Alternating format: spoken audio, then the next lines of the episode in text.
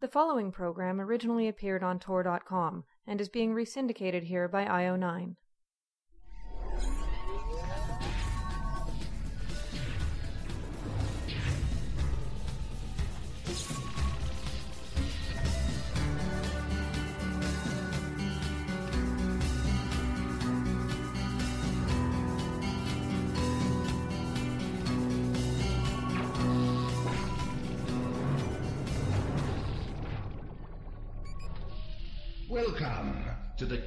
Guide to the Galaxy.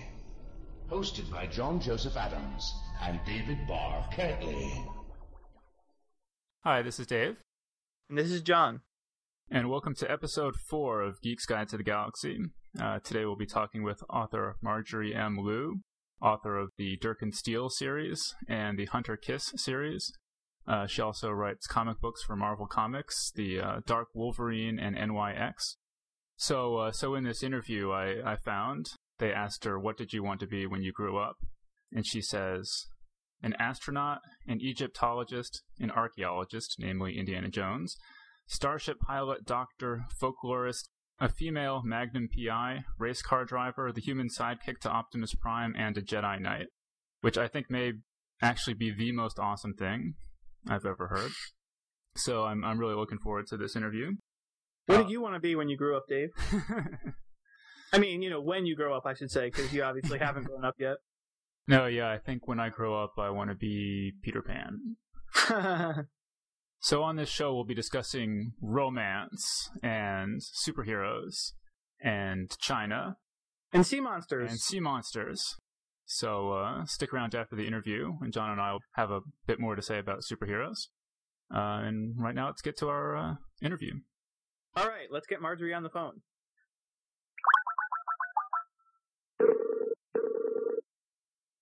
Hello? Hi, this is Dave and John from Geeks Guide to the Galaxy. Hi. Thanks for joining us on the show. Okay, so uh, what are some of the books that had the most influence on you growing up, and what sort of early writing did you do prior to getting published? Uh, no, the first one that comes to mind is Little House on the Prairie. Just Laura Ingalls Wilder. I, I can't explain it. I read her books over and over and over again when I was growing up. I just couldn't get enough of them. There was just something about, I don't know if it was the historical aspect of them or what, but just reading about this girl that was, you know, my age or just a little bit older, growing up, you know, without electricity and really captured my imagination.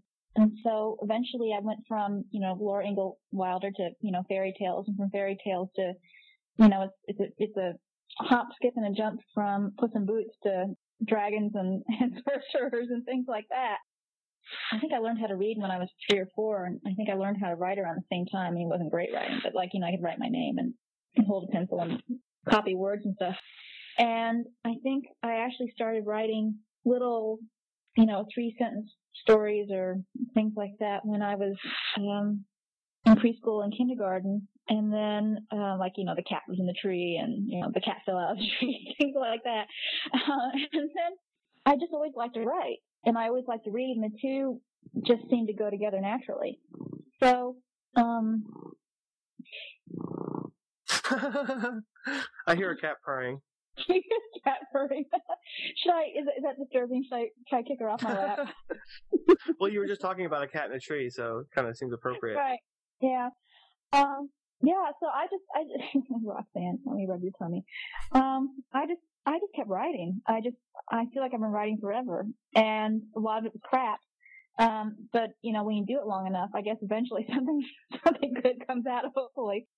I always wanted to be a writer and in high school I, I wrote all kinds of, you know, dark and twisted tales. And then it, I went to college and it seemed like I started studying more nonfiction essay writing and I would write short stories on the side and poetry. I got something published here and there, like a poem here and an essay here. But it wasn't until the end of law school when I, you know, it, it hit me square in the face that, you know, I was going to have to be a lawyer for the rest of my life. And I, I, I don't want to do that. So after I passed the bar and, and after, you know, after graduation the bar, I told myself, well, take some time and, and this is it. You've never taken any time off for yourself and just write and see what happens. And I sort of put myself in a, in a weird zone and I wrote a book in a month. I just, you know, I just sat down and I did it. and I revised it and I sent it out and I sold it and I sold several others and I just decided to start writing full time. What What was the first book? Tiger Eye. It was a paranormal romance about a metalsmith that goes to China and she's uh, visiting Panjiayuan, the, the dirt market, and she buys this box and when she opens it up, this cursed 2,000 year old warrior springs free and declares himself her servant. She can do anything she wants with him. and of course, Della being being the nice the nice individual that she is, she says that you know she wants to save him. And now it's being turned into a, a video game, actually. Yeah, so why don't you tell us a little bit about that? Um, what's uh, what's going on with the video game, and uh, when's it going to be out, and what type of game is it going to be? That kind of thing. It's, it's really, yeah, it's really it's one of those casual games. Um, you know, hidden objects, um, puzzles, things like that. But the difference is that it actually follows the the romance novel itself. So when you're playing the game, you solve riddles that are based off of the book itself, and then you're given these cutscenes. They're actually like animated scenes from from the books with voice actors and things like that. And so, as you play the game, you you just follow the plot of the book. You, you're actually experiencing the book in a game format, and it's coming out from Passion Fruit Games, uh, PassionFruitGames.com, and I believe the actual release will be in the middle of April 2010. Okay, so you mentioned that you decided you didn't want to be a lawyer for the rest of your life. Um, why did you Mm-hmm. decide to go to law school in the first place, and uh, what what was it that made you decide to follow the path of the writer instead? Well, my undergrad degree was in East Asian Studies and Biomedical Ethics. And it's not really easy to get a job with that degree. And I like writing and I like reading. And I thought, well, I don't know, let's, let's try law school. Let's just keep going to school and, you know, postpone the actual job search. And, and I'm, I'm a practical person in the sense I wanted something, um, where I felt like I could always get a job. And being a lawyer, presumably I would be able to find something, you know, something to pay the bills with. So, um, so I went to law school and I'm happy I did because I loved law school. I really, really had a wonderful time in law school. I loved learning about the law. I loved everything that I did there. But actually being a lawyer is a whole different thing. And I just knew my own personality and I knew, I knew my reaction to certain situations. I just knew that if I continued on as a lawyer in five or ten years, I would be a totally different person I wouldn't be able to recognize myself. And writing was always my first love, and I thought, you know, I, I had to give it a chance. I just had to try to at least get something published. Even if I practiced law for the rest of my life, even if it never panned out, I just had to try. Um, or I just knew I would regret it if I didn't. So, you know, that's why I took the time off and, and wrote my little heart out. And luckily for me, it, it panned out. Okay, so you've you've written two novel series, the Dirk and Steele and the Hunter Kiss. Uh, what are these books about, and how did you come up with the ideas? For the Dirk and Steele series, I just the first book in the series is Tiger Eye, and at the time, I was just writing a story that I thought would be fun to read, and I wasn't really thinking about a series. After I started sending the book out, actually after that first novel was sold, and they asked me, you know, are you could this be a series? Are you, you know, were you planning one? And I said, well, okay, sure. Um, I'm not gonna, say no. So that's really how it came about. And I'm not good at planning ahead. So the series has sort of developed. The series basically is about this detective agency called Dirk and Steele, and it's yeah, it sounds corny. It sounds like a you know 74 movie, and everyone everyone in the book is aware of that, and they make fun of it. But it's just filled with psychics and um, creatures out of legend, and it's set in this contemporary modern world. And the, the whole premise of this agency is it's not so much a detective agency as it is a group of people that sort of keep each other secret and find ways to live in this modern world without exposing their secrets. So, and they, you know, they have big adventures and there's conspiracy and, you know, sex and violence and all kinds of crazy stuff. But the series has evolved with each book and just sort of on its own. Like I said, I don't plan ahead. So as I write the book, different things will come out or I'll get new ideas about, you know, where I want to take one organization or another. And so it's just sort of after 10 or 11 books, I think it is now, it's sort of become its own thing. It's taken on a life of its own. As far as the other series goes, which is the Hunter Kiss series, it's classified as urban fantasy. The, the Dirk and Steele series is much more romantic. It's a paranormal romance where basically each book focuses on a new hero and heroine and follows them, follows their adventures as they fall in love. And there's, you know, always a happy ending. All kinds of, you know, crazy things can happen there'd be, you know, like I wrote one novel that was set in um, the Congo where, you know, people were getting struck down with Ebola and, you know, the hero and heroine were getting tortured and all kinds of, all kinds of crazy stuff, you know, human experimentation, just everything. But there's a happy ending. So it was, it's all good. So you're like, love is in the air. Oh, wait, no, that's Love Ebola. There, yeah. Um, but the Hunter Kiss series is, is, is it's much darker and it's um, a continuing series. It's basically about a woman who's covered in living tattoos and they peel off her body at night to form her own demonic army. It is a fantasy, but it also deals with, for example, the demons that are imprisoned around the earth are actually more like, they're more like aliens from another world that came to earth via this sort of interdimensional pathway that I call the labyrinth. And they did battle with these other alien creatures that are their energy and they can they can manipulate human flesh, you know, to make, you know, monsters or to give themselves powers. And so these energy based beings, they inhabit human bodies. And they did battle with these quote demons that they imprisoned. And then these energy based beings made wardens, which the heroine Maxine is, is one of those wardens, um, in order to sort of, you know, guard this veil and keep these demons from escaping. And, but that was, you know, that giant battle was 10,000 years ago and now 10,000 years have passed and it's modern day and the veil is breaking down and Maxine is the old, only warden left and she's developed powers beyond what those original energy based beings, you know, anticipated and now she's a threat to them as well. It's kind of convoluted, but it's been really fun to write. So you, you mentioned that the protagonist is covered with tattoos. Do you have any Yeah. tattoos yourself? No, I don't. I I love looking at tattoos, but for me personally, I just I get tired of things. I just, you know, if I gave myself a tattoo, if I even if it was one that I, I desperately wanted, probably about a week or two later, you know, maybe maybe I'm exaggerating a little bit, but you know, after a short amount of time, I'd be very tired of it. I'd want something new, and just um, and also I don't think tattoos age that well. You know, if you think about it, if you get a tattoo, you know, when you're young, your skin's firm, you know, you're you're looking good, you're looking what 30, Oh, 40 years You can tell that you alive. write romance. Huh? Yeah. so as a as an undergrad, well, you mentioned that you majored in East Asian languages and cultures, and uh, and you also minored in biomedical ethics. Have you been able to use any of that knowledge, uh, or even your legal studies, uh, in your writing? a lot of my books do deal with themes of genetic engineering and the misuse of science and, and things like that. I was always interested in, in those things before I got my degree, so it's probably just a continuation of, of that. As far as East Asian Asian influence goes, I do spend a lot of time, besides the fact I have a degree in East Asian studies, I spend a lot of time in China. And it seems like when I start looking back on the books I've written, I would say, you know, there's been about three or four that, that have been set in Asia. Yeah, there's an influence. Um, like I said, I don't think about it very often, but yeah, it's there. Um, have you had any interesting experiences in China that you could tell us about? If you asked me to tell you like one crazy story of, you know, something, you know, strange that happened, it'd be hard for me to, to think of one because actually, this is what I tell people about, you know, writing fantasies in, in a contemporary urban setting. In a way, it's not that difficult. And not because I'm writing about things I'm familiar with, but because the world is so strange. You know, truth really is stranger than fiction. For example, when you go to Beijing, it, it's a very urban environment.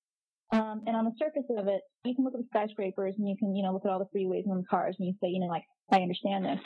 But then you go a little deeper and you walk down um, into the hutongs or you go to the Forbidden City or in uh, the markets where the locals go or just whatever. You take a walk, you take a drive into the hills, you know, near the Great Wall. You see things that are, in a way, they're not, I mean, of course they're not unusual to people who live there, but because you're not used to them, they're unusual to you. And it, it makes you look at the world just a little bit differently. It, it's good for, it's good for the imagination, it's good for, you know, all those creative juices. Uh, what's the fantasy and science fiction writing scene in China like? I haven't really interacted that much with many of the writers over there because I don't really know where they are. I mean, I've tried, I've tried to find them. Uh, what I've been told is that the readership is huge in China for science fiction. And I know when I go to the bookstores, uh, like the Gong Fu novels, like the sword, you know, the historical novels, the most popular novels, I think, in China are the ones featuring magic and sword fighting. And They're kind of sometimes based on historical figures, but they're hugely popular. I mean, and when you see the movies that are coming out in China, even historical movies, there's, you know, a fantasy bent to them. You know, I, I, had a roommate who was from China, and he asked me, you know, I showed him like a Realms of Fantasy magazine that I was in, and he yeah. said, "How many people read this?" And I said, "I don't know. I think you know, sort of fifteen to twenty thousand. And he's like, "Oh, you know, in China, the magazine would have over a million people reading it." yeah, that's probably true. Every bookstore I've been to in China, they're like giant warehouses. They're in the middle of the city. They're six stories, six or seven stories high. They're they're massive places, and they're packed. They're just packed with people, just you know, standing in the aisles reading you know, browsing and reading. And you know, you can you can look at the books and you'll see places where little pages were marked because you know people will come to the bookstore to read and then they'll mark their place and then come back later. Hmm. you see in cinema a lot of fantasy movies. I haven't seen so much science fiction, Chinese science fiction movies, but you see a lot of Chinese fantasy movies. Well, actually, speaking of science fiction, I was just reading that um, China is putting in one, uh, the first of a sort of high tech levitating train and yes. that China's actually ahead of us really in technology. I mean, does it uh, feel at all like science fiction when you travel in China? It it feels like it feels like a combination of science fiction and and fantasy. Um, just because everyone has a cell phone. It doesn't matter if you are in the most remote village on the outskirts of Mongolia. Everyone there has a cell phone or a satellite dish. You know, watching TV and you know, and their cell phone technology in China is a lot more advanced than what we've got here. You mentioned in an interview, I think, the Shanghai um, skyline as being really impressive?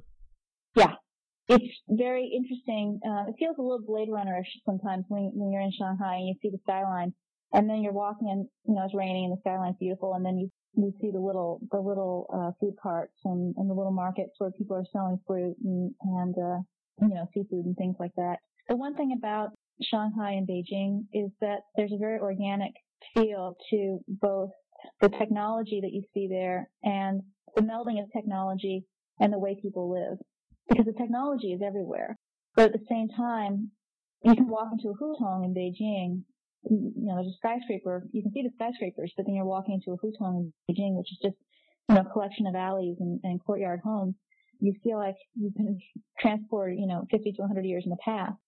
And, but at the same time, it works. It just, it seems to fit together so seamlessly.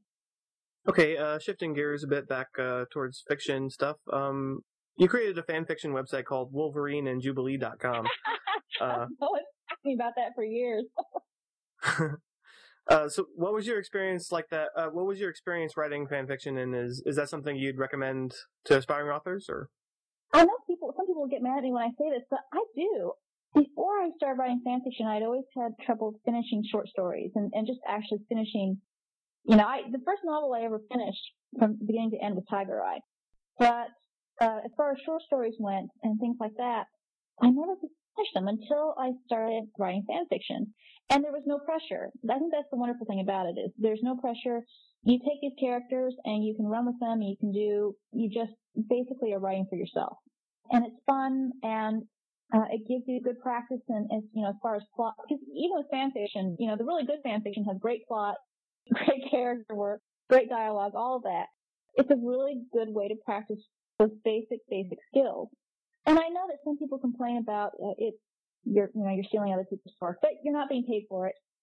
As a former fan fiction writer, I feel like saying lighten up a little bit.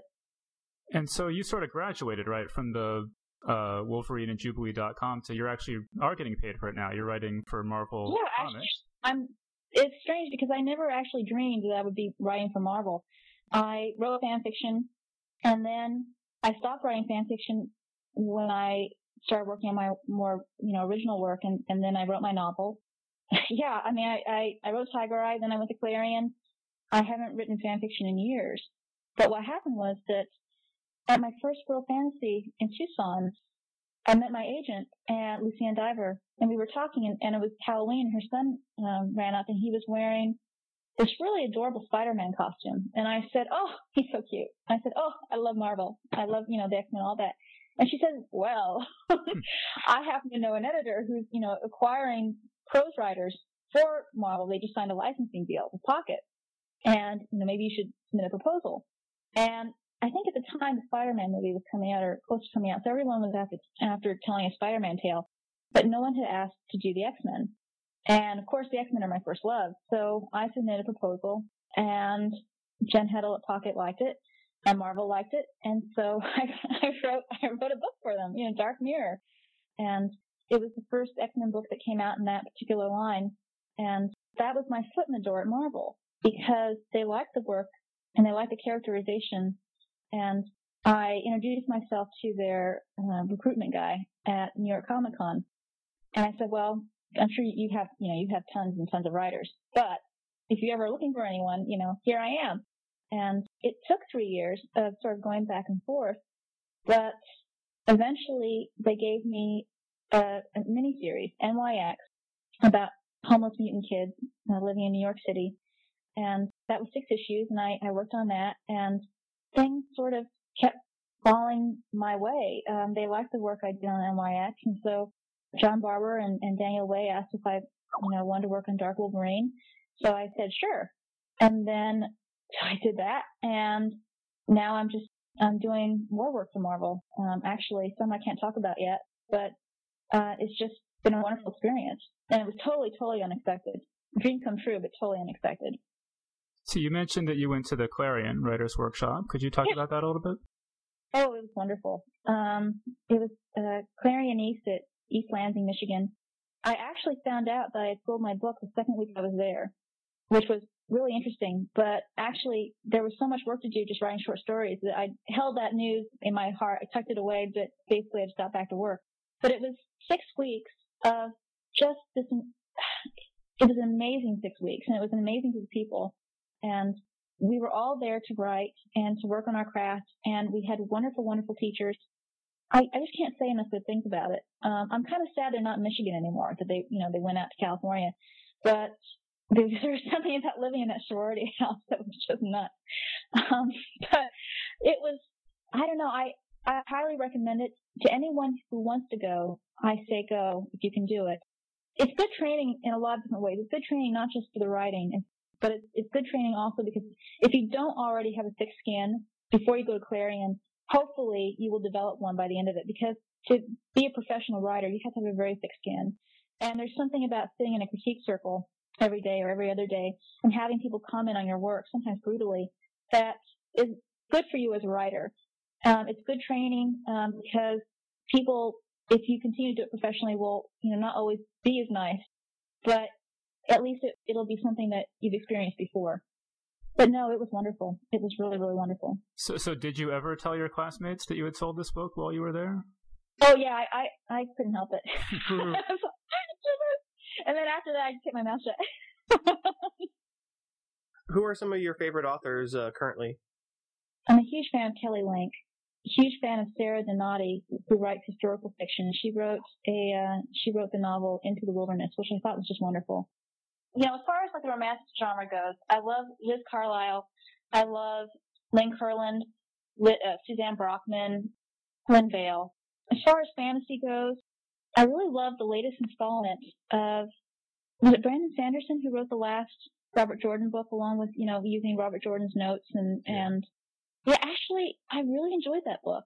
And I had kind of gone away from the series.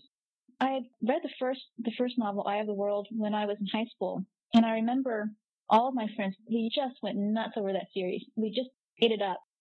Robert Jordan was giving a signing in Seattle and we went and we were so, we, we brought, we only brought one book because we hated it. We were trying to be polite and we, we went to this Will Walden book in the mall and he was sitting there and there, there wasn't anyone else there and we were so shy and so in awe of him, we didn't dare like talk to him. But afterwards, afterwards, we regretted it because he was so nice, and we, you know, we wish we had had the courage to actually, you know, engage with him and, and ask him questions and um, and actually bring more books for him to sign. See here, um, who else? Um, maybe I should take Maybe- the computer upstairs take a look. Oh, go, what were you gonna say? I was saying maybe you have a favorite anthologist you'd like to mention. I mean, you know, I don't know if you. Well, John, you're so special. I love you to pieces. You're my favorite forever and ever and ever. You and Lou Anders. what? Uh, well, uh, so what are you working on now, and uh, what do you have coming out soon? Oh boy. Uh, right now I'm working on the third, a Hunter Kiss novel, which is called A Wild Light, and that comes out in August August 2010. And let's see here, I've got a story coming out uh, with Lou Anderson, an anthology called sorry sorry Don. but you have one of my stories. Mhm. that anthology coming out, by the way? uh, it's not scheduled yet, so probably in 2011. Okay. Um, but, but the anthology with Lou is called With Great Power, and that's coming out in July, I think. I have another anthology, um, another story coming out, an anthology with George R. R. Martin called um, Songs of Blood and Love or Songs of Love and Death or something like that. I can't remember. Originally it was called Star-Crossed Lovers, but I think the marketing department thought that sounded Hmm. too foo-foo, so Mhm. they they, uh, they they changed the title. I have a novel, um, another romance novel called Stars Below. It's a Dirk and Steele novel, and that one I think is coming out in June, but that could change. And that's a, sort of a, a merman. It's a merman pirate sea monster romance. Um, not the merman's not having a romance with the sea monster, but it's just in it. That would be a little weird. It would be a little bit weird, but I'm sure there are some people who would find it fascinating. It would be totally hot. It would, it would totally, it would be totally hot, but weird. Yeah, you're right. Yeah, and then and then and then just all kinds of comic books. Every month there's going to be a comic book coming out. Oddly enough, I, I wrote a Wolverine Jubilee story, a short short comic book story that's coming out in an, an all female anthology. I think that that one's coming out in March or April for Marvel. I guess could could you talk about the the Dark Wolverine? I don't know if you really. Yeah, yeah, absolutely. Um, what do you, I mean? What do you want to know about it? Why why is why is he so dark? Dark. Does um, it take place at night? I mean, I just don't know anything about it. um, you know, he's got daddy issues. I, I don't, I don't, I don't have any control over the titles or, or marketing. Basically, he's Wolverine's his father. Okay, Wolverine had this thing with this Japanese woman, um, 65 years ago, and she bore a son, Daken, that Wolverine didn't know about. And at some point, Daken's mother is killed. Some group, assassin group, Romulus, these guys, they come and they train him and turn him into this, you know, killing machine. And then it's, you know, he finds out or he thinks that Wolverine killed his mother. You know, Wolverine didn't, but he, that's what he thinks. And so he, you know, he has all these daddy issues. You know, he's a psychopath. He's, he's really messed up. He loves to manipulate people. He has no conscience whatsoever. His only focus is attaining power. And he will do anything to, to further his goals in that regard. He's very dangerous. He's just, he's just mean as hell. But he's also, there's also this sense that he's evolving in the way that he views the world. And he's out in the world now. Before he was sort of living in the shadows, you know, just sort of doing his own thing. And now he's out in the world and he's, he's being tested in ways that he hadn't before. And so he's still not a good person by any stretch of the imagination. He won't be for, you know, a while yet, but there's this germ of a possibility that one day he could be a hero, um, like his father. And so, um, it's very interesting playing with that character and playing with those possibilities, even if everything he's done up until now has been, you know, pretty nasty. So who would win in a fight between Wolverine and Spider Man? I don't know. I, I think they would both do very well. Mhm. I'm leaning, I'm leaning towards Spider-Man actually, just because he could immobilize, you know, Wolverine. Hopefully, I think he could, and then he'd get away really fast. But Wolverine is a man of infinite patience, so I think eventually, in the long term, probably he would end up he would end up getting Spider-Man, but it would take a little bit, take a little bit of planning. What superhero would you most like to find yourself trapped in a romance novel with? Oh gosh, um, Superman or Batman or Wolverine. Hmm. Maybe Gambit and, and a sea serpent. and a merman and a shapeshifter. What are your cat's names? Um, the one sitting beside me right now is Roxanne. Um, I call them they're the five cat death squad because they're so good at they're so efficient at killing mice. Although they haven't they haven't had to kill mice lately because they're in a new house. But in the old farmhouse, oh, it was just blood and guts everywhere. It was wonderful. Um, but there's Roxanne and there's Petula and Persimmon and Zucchini Puccini and Lilac. Am I forgetting anyone? No, I don't think so. And then of course there's Daisy the poodle, who rides around a lot on my back. I think that's all. Our, I that's everything we ever wanted to know. Probably more than you Perhaps wanted more. to know. Yeah, perhaps I- more. I remember um, there was my author photo for the romance novels actually shows the little dog backpack and you know Daisy in the backpack. But for Tiger Eye, I thought I was being funny, and actually I think my bio may still be the same. I'm not sure. But for that novel, I was joking around. And I, you know, I gave my credentials. But then I said the end, you know, she also runs a taxi service for poodles. Hmm. and I was like, ha ha ha. Well, they didn't put the picture with the bio in that book. And so what happened was I was getting emails from people, actually deadly serious emails, asking me what it's like Yeah. to run a taxi service. No, I, I saw that on your FAQ, and I was like, "What is that all about?" Yeah. No, people really send me emails and they were genuinely curious about what that's like. And I, I said, you know, I'm sorry. It just, you know, I was, I was just joking and they were like, okay. Actually, I, well, no, I can't really imagine running a business like that. Although with poodles, no, okay, let's not go there. Anyway. Okay, well, uh, uh, Marjorie M. Liu, thank you very much for joining us on Geek's Guide to the Galaxy. Thank you. and that was our interview. Hey, that's my line. Huh. You always say it. All right, I'll let you say it just this once. So yeah, so now let's uh, let's talk a little bit about comics. So I w- I've been thinking about this, and you know, I was never like a huge superhero comic book reader growing up, and I was trying to think about why that was because you know, given all my other interests, you would think it was the kind of thing that I would be drawn to, and I did really like. Uh, you know, when we were kids, there was this cartoon Spider-Man and his amazing friends, and I really liked that. And uh, this one time, I caught this X-Men cartoon that I really liked.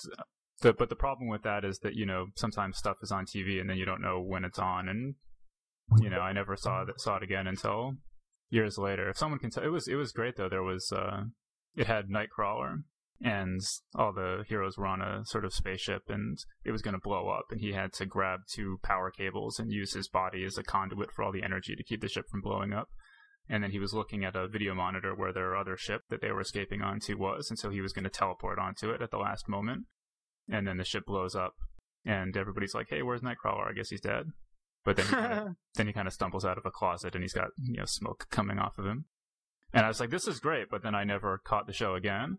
So if anyone can tell me what episode that was, I'd actually be curious to see it. But uh, I don't know. Did, were you like big into superhero comics growing up? Uh, well, not growing up so much as when, uh, like, I mean, when I was about eighteen or so, or maybe, uh, maybe a year or two younger than that. Um, my uh, my sister got married, and uh, her husband was heavy into comics, and so when I was hanging out with them at some point, uh, you know, they sort of got me hooked on uh, Spider Man was the first uh, one that I started reading. I, I obsessively read superhero comics for several years, and at some point, I had a, I kind of had to give them up because I had to make a decision if I was going to spend my money on books or comic books because I was spending so much of my income on the, those two things. Like I couldn't continue to do both. I had to, you know, it came to the point where I just had to make a decision, and I and I chose books. You know, so I sort of stopped reading uh, superhero comics for a long time. And you know, I've I've since gotten back into reading comics a bit, but I, I haven't uh, dove back into superhero comics because that way lies madness to some degree. You know, because there are so many superhero comics and they're all sort of interrelated. So like, you know, you have something set in the Marvel universe, you you get these crossovers and so like if you're reading Spider-Man, you start to kind of wonder, well, you know, what what are these other guys doing, you know? And or or something like the Avengers is even worse, you know, where you know, it's like a super team. I haven't been able to dare to uh, you know, dip my toe back in those waters since then because uh, you know, I just don't have the time. I mean, at least uh, now I could actually afford it, but I don't have the time to read them all. Well, no, I mean the expense is definitely a factor, especially since you can kind of read a comic book so quickly. You know, sometimes friends of mine would have comics, and I would I would read them, and I would just get frustrated because I would read the whole thing in eight minutes, and then I would want to know what happened next, and you know, you would have to try to find the next issue. But another thing is, it, it seems like like thinking back, I can't even remember where I would have bought a comic book that was just you know available to me. I mean, I'm, I'm sure I could have had my parents drive me to a comic book store if I was really motivated, but you know, I, I spent most of my time in bookstores, and, and when we were kids, bookstores didn't really carry comic books, you know, so I would read like The Far Side and Calvin and Hobbes and Bloom County and, and sort of you know stuff like that was in bookstores, but they didn't have superhero comics. Oh, some of them did. I mean, uh, you know, I, I during my comic book heyday, I was actually working at a Walden Books, and um, and that Walden Books did have a little spinner rack of comics. I mean, not a great selection or anything, but uh, that it was sort of like the the drug pusher on the corner, you know, just sort of tempting you into reading, you know, just just read a few, just just read one. Look, like you work at the store, you could just borrow this, you could just look at this one on your lunch break, and then, uh, so it was like it was my sampler rack, and then. uh you know, and then I sort of wanted to read all these other ones like I was just talking about, and uh, so that that got me into going to the comic book store, and you know, once you get to the comic book store, it's all over because you know they'll they'll say, hey, oh, you know, hey, if you want to pick up those titles every every time, you know, just let me know which ones you want. I'll I'll keep them back here behind the counter for you. So you know, you don't have to worry about missing out on any issues. Um, you know, and uh, you know, your pile gets bigger and bigger as time goes on, and uh, you don't realize that you're spending, you know, you know, half your paycheck every every week on uh, comic books, and But you mentioned these spinner racks, and I mean, I kind of have this mental image of comic books on a spinner rack as sort of a classic thing. But like thinking about my actual childhood, I don't really remember coming across those particularly. And Hmm. you know, you would think I think a generation or two before, when millions of people were reading comic books, you know, that comic books these spinner racks were at drugstores and you know whatever, and, and and you know you couldn't help run across them, and and I feel like they've sort of disappeared. Um, and I, I was thinking it's sort of the same thing as with the the short fiction magazines. You know that last week we were talking about Isaac Asimov, and he worked at his parents' candy store growing up, which is how he got into reading the science fiction magazines because they carried them in the candy store. And you know, if I don't, I don't actually don't really ever go to a candy store, but if I if I were to go to one, I wouldn't imagine that they would be carrying science fiction magazines in them. And so it's it does seem like you know, it, it, there's sort of this barrier to entry because you you really have to get to the comic book store to really get into the comic books, and if you don't make that first step, they're just sort of not in front of you, you know. Right. Well, I mean, at least there was that barrier when we were kids. I mean, nowadays, uh, every bookstore is has a huge section devoted to graphic novels, which is you know sort of collected issues worth of comics, and uh, so you know it's a lot easier to get into them these days. And also, there's the internet, which will sort of the marketing of the internet allows people to get exposed to comics in a way that they weren't you know exposed to beforehand. But uh, I, I was going to say about the you know disappearance of the spinner racks. Uh, I, I mean, I, wonder, I I grew up mostly in Florida, and so I wonder if, if if that was sort of a regional difference where like where you grew up in New York, maybe they just didn't you know they had already disappeared, but down in Florida maybe they were still around because uh, you know the bookstore I worked at had them, and then also I, I know I've definitely gone in. I definitely had gone into like a Walgreens or something, and uh, they had one there.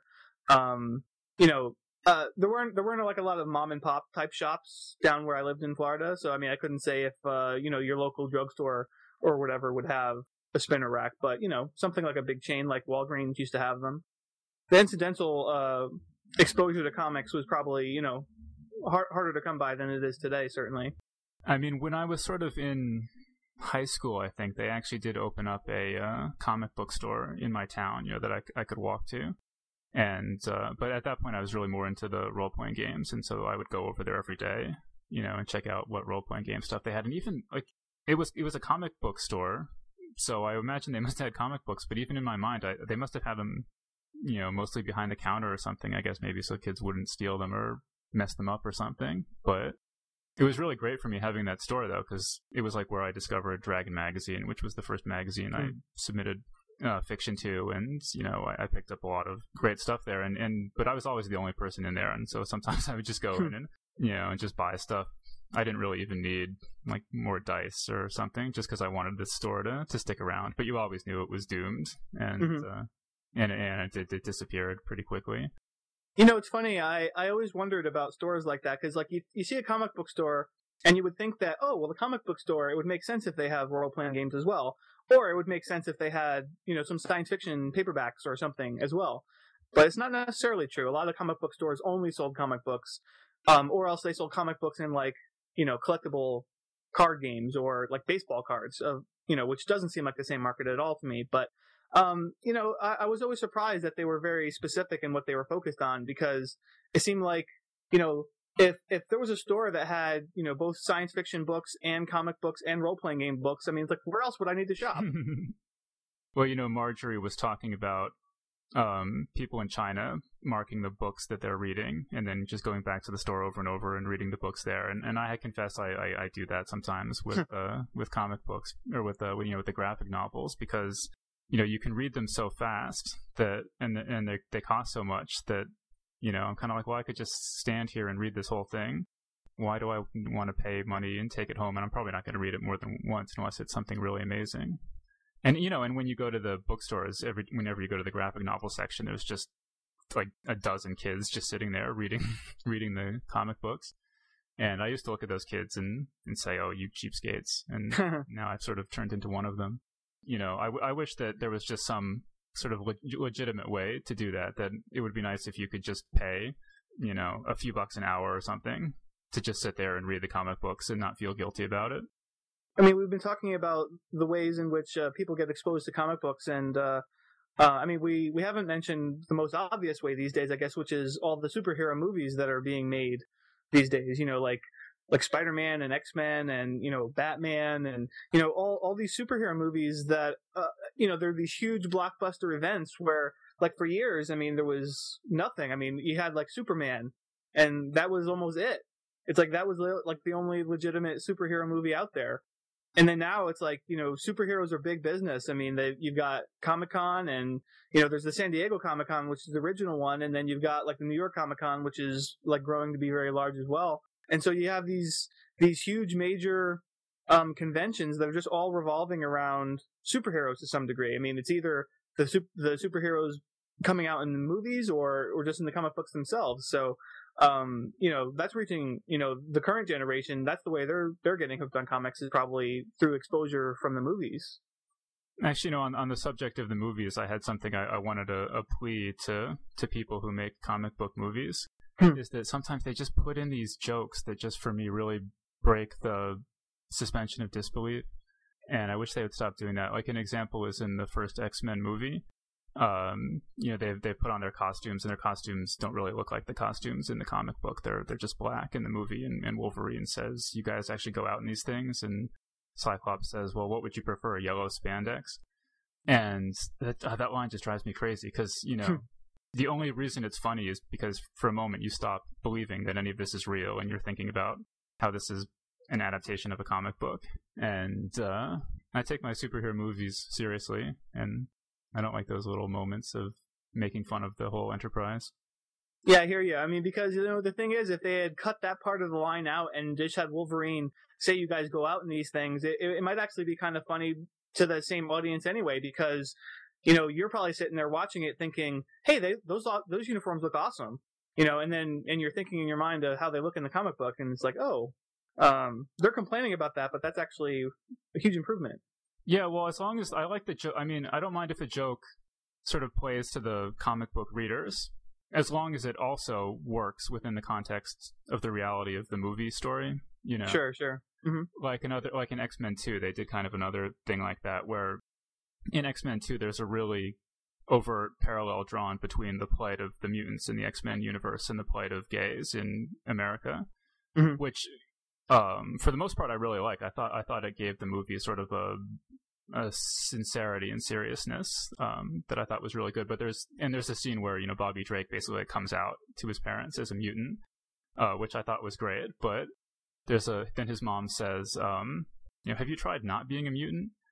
Mm-hmm. And it's it's again, it's like there's it doesn't make sense within you know within the context of this story. It's just it's like a, a joke that depends upon you thinking for a moment none of this stuff is, is real, you know. Mm-hmm. And so if they I just just to plea to movie makers, you know, those jokes aren't worth it.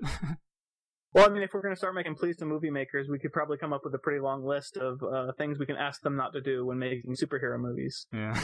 well, so maybe we should move on then. Well, maybe we'll leave it up to our, our listeners to, you know, tell us that in the feedback on the on the blog. But um, you know, you were talking about how how people get exposed to comic books. And, and when I was a kid, there was something I thought was really cool. As I was out on Halloween one night, and there was this guy. I don't know. I, I remember him as being sort of a cool younger guy, and he instead of giving out candy for Halloween, he was giving out comic books. Hmm. And he just had these big, I don't know where he got them, just these big pallets of comic books, and he was just giving them out. And whatever uh, adult I was with asked, just sort of asked him about this, and he just said, you know, I just thought, you know, these kids don't need to eat any more candy, which is certainly true, and it's just a good way to, you know, maybe get them into reading instead. That's very cool. The the comic book actually he gave me, I mean, I remember it really vividly. I unfortunately don't remember the name. It wasn't a, a major thing, I don't think. But I just, you know, he just gave me this comic book, and I was kind of like, um, okay. And then I ended up reading it over and over and over again. And there was a, a moment in it I've always really liked where there's a, an evil guy from another dimension who's gonna planning to take over Earth, and he asks his his sexy assistant, you know, what what time is it now in London or whatever, and she tells him, and she says, "You still haven't gotten the hang of time zones, have you?" And he says, "A barbaric concept. When I rule this world, they'll be abolished." And I, I always just really liked that moment. I, I wonder if maybe he could get us on the metric system while he's at it. sort of an evil uh, overlord. It's just about the only way you can imagine some sensible reform like that taking place. You know, I'm right with that guy though. I can't I can't manage time zones. I, I need I need a sexy assistant to also tell me what time it is in London because if I'm expected to have a meeting with someone in London, I I am not going to be on time. Oh, but what you were saying uh, kind of reminded me of uh, an event from my childhood, which involved superheroes. Um, I vividly remember a time when you know I I must have been five years old or younger when um, there was a, a, guy dressed up as Spider-Man who was at the mall or something, and he was there so that you know kids could go take get their picture taken with him and so forth. And I know my parents took me down there to see him because apparently I loved Spider-Man, you know, and he just scared the crap out of me. I like I I just wept like you know somebody had, had just killed my puppy. Um, I mean, you know, and there's a picture of me like sitting on Spider-Man's lap, just bawling my eyes out. You know, when I lived in L- L.A. for a, for a while, I lived just off of Hollywood Boulevard, and you know, and in front of Mann's Chinese Theater, where they have uh, sort of premieres. There are all these people dressed up as superheroes who just hang out there, you know, and they want you to give them like a dollar to have your picture taken with them. And there's actually a really interesting documentary called, I think, Confessions of a Superhero, where they interview some of these these people. And there's this guy who's, and, i and I saw this guy, the guy who dresses up as Superman, and he's just obsessed with Superman. And they go to his apartment, and literally every, like the whole wall, every floor, every horizontal surface is just covered with some sort of Superman paraphernalia. And this guy, you know, he's just living in kind of this dingy apartment, and he says that he estimates that he has over a million dollars worth of Superman memorabilia, but he won't sell it, you know, because hmm. it's that important to him. But sort of another uh, kind of experience I had that got kind of got me more into, interested in comics is I went to when I was living in Austin, Texas. I went to the um, Texas Book Fair, um, and they had a you know they had a panel on um, science fiction that I wanted to see, and, and so I went to that, and I was kind of disappointed. And in the same room, um, in the next hour was a thing on comics, and I was like, yeah, well, I'll stick around for that. Why not? And the the guys who showed up were uh, Terry Moore, you know, I didn't know I didn't know who they were at the time, but it was Terry Moore who does The Strangers in Paradise and Shannon Wheeler who does Too Much Coffee Man. And it was just it was just they were so good. They were so thoughtful and articulate and interesting and they just kept me riveted for this whole hour and uh, you know, so of course I went right home and ordered their their graphic novels. And then I had another sort of experience kind of like that at I think it was at Lunacon, um, a sort of New York area science fiction convention, but they had a panel on comic books and I sort of remembered going to this really interesting panel at the the book fair, so I went to this this one, and it was just it was just fascinating. I mean, they had just the most interesting discussions, and the thing that sticks with me the most is somebody in the audience asked, "How does Superman justify taking any time off? Right? How does he justify spending any time as Clark Kent or going on a date with Lois Lane when somewhere somebody's falling off a bridge or you know needs needs his help?" And I was kind of like, "Yeah, that's an interesting question." and and the guy said something I thought was so interesting. He said, "Surely you're not spending as much time as, as is humanly possible helping other people, right? You could be volunteering at a soup kitchen or working an extra job to give money to charity or, or whatever. So what's your excuse for spending any time on yourself?" and I, I've I've just thought about that so much since, and just the, the the construct of a superhero. It just leads to so many interesting thoughts about what are your obligations to other people and and so you took away from that discussion that, you know, there's no way I could possibly spend as much time as necessary in thinking about other people, so I'll just think about myself all the time. is that is that right? I, I realized that really I had to devote my life to helping humanity by doing a podcast. Right. And, uh, so I, could, well, I think I think I think we're doing a good job. You know, we're definitely helping people. I expect world peace somewhere around episode fifteen. So, Fifteen, really? Okay. I was thinking maybe You think that's twenty-five. pessimistic? Yeah. Oh, you think No, no, no. I was thinking twenty-five. it's it's going to take longer. The world's the world's pretty messed up, man. So you know, you and I uh, went to this exhibit at the Metropolitan Museum of Art called "Superheroes: Fashion and Fantasy," and they- and so they had kind of lectures on superheroes, and then they had fashion inspired by superhero costumes, and you could see some of the costumes that had been used in the movies, like they had Iron Man and uh, the Batman costume and stuff. I think you were saying that you know you could tell pretty much who was there because of their interest in fashion and who was there because of their interest in, in superhero comics. Hmm. And probably a lot of people assumed that we were there because of because we just look like supermodels or something. yeah. But it was, I mean, it was sort of two kind of worlds probably that don't come together that often. And they had, had some of the panels were had, had kind of funny titles like "E pluribus unitard." there was the guy who you know he was a costume designer for movies and he was talking about when you look at comic books the costumes are basically just the human form with Mhm. color added and that it's it's really hard to translate a superhero costume into reality because you're kind of like well what material actually is this made of? You know because superhero costumes they seem to be made out of this infinitely thin infinitely flexible material and you know is this denim? You know and, Hmm. and so you a lot of times you see characters translated to the screen and you're just kind of like not that's not the kind of material i imagine the costume being made out of at all Yeah, I mean, if you look at Spider-Man's costume in the Spider-Man movies, which actually looks pretty good, but like, you know, how could he possibly breathe through that? or see, You know I mean? or c really i mean Yeah, really. go ahead But I was gonna say, I was gonna say about costumes. Uh, my my favorite superhero probably actually doesn't even wear a costume. Uh, Silver Surfer. He's just silver and uh, metallic and stuff, and uh, he's the most improbably cool superhero that there is. I mean, if you say the Silver Surfer, it sounds like the stupidest idea ever. Um, you know, hey, a guy who rides around the cosmos on a surfboard. It's like, and he's an alien, so it doesn't even make sense. Like, why? So I guess on this other alien planet, they also have surfboards that look just like our surfboards. You know?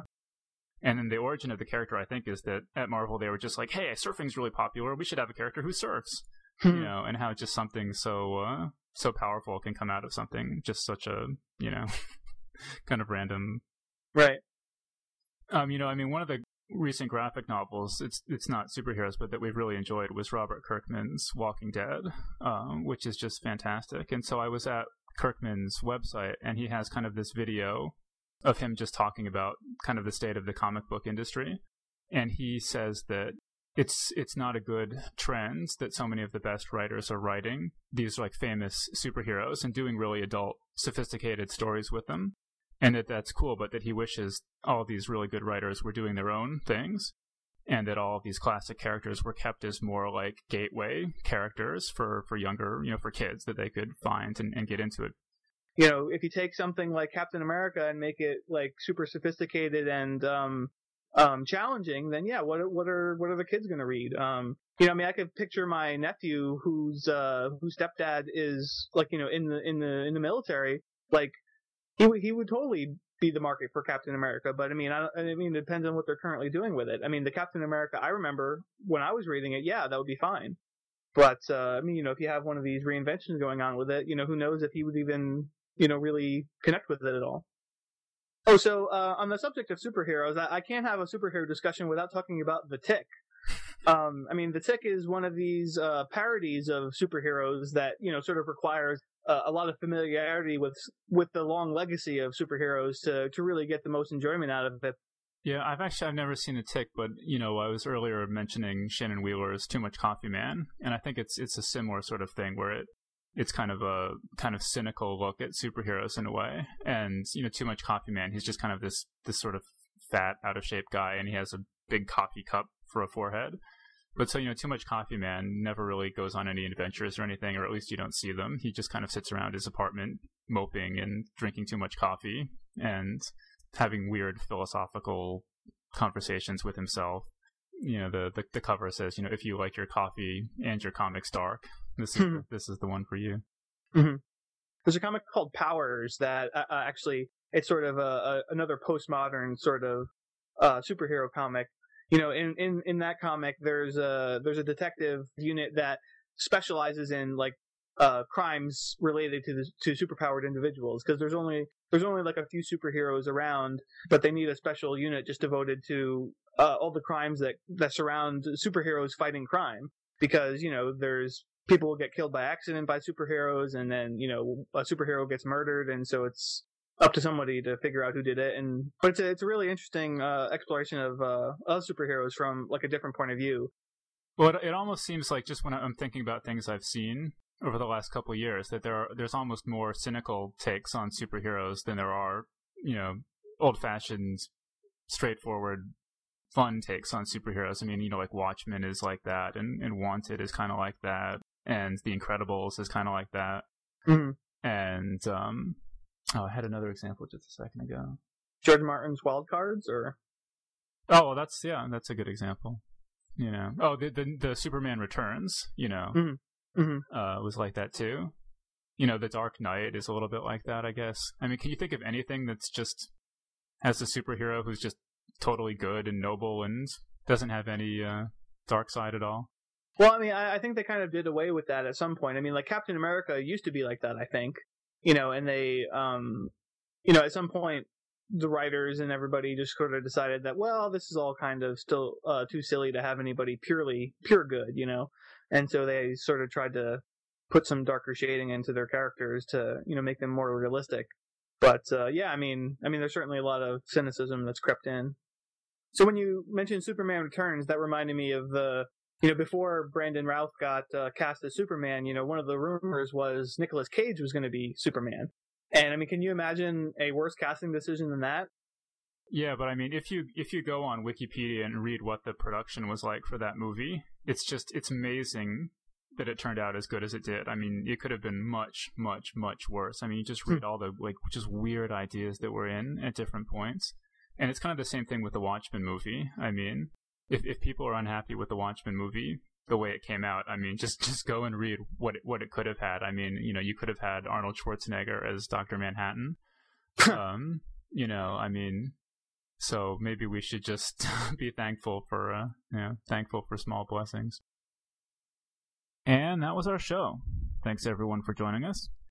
And be sure to join us next week when we interview Brian Dunning of Skeptoid, one of the internet's most popular science podcasts. See you then. Yeah. The Geek's Guide to the Galaxy is a production of Tor.com. For this episode's show notes or to subscribe to this podcast, visit Tor.com and click on Podcasts. For more information about your hosts, visit JohnJosephAdams.com or DavidBarrKirtley.com. Music and voiceover produced by Deadstill 9 Entertainment. If you've enjoyed this program, tell your friends. If you didn't enjoy it, tell no one. Thank you for listening.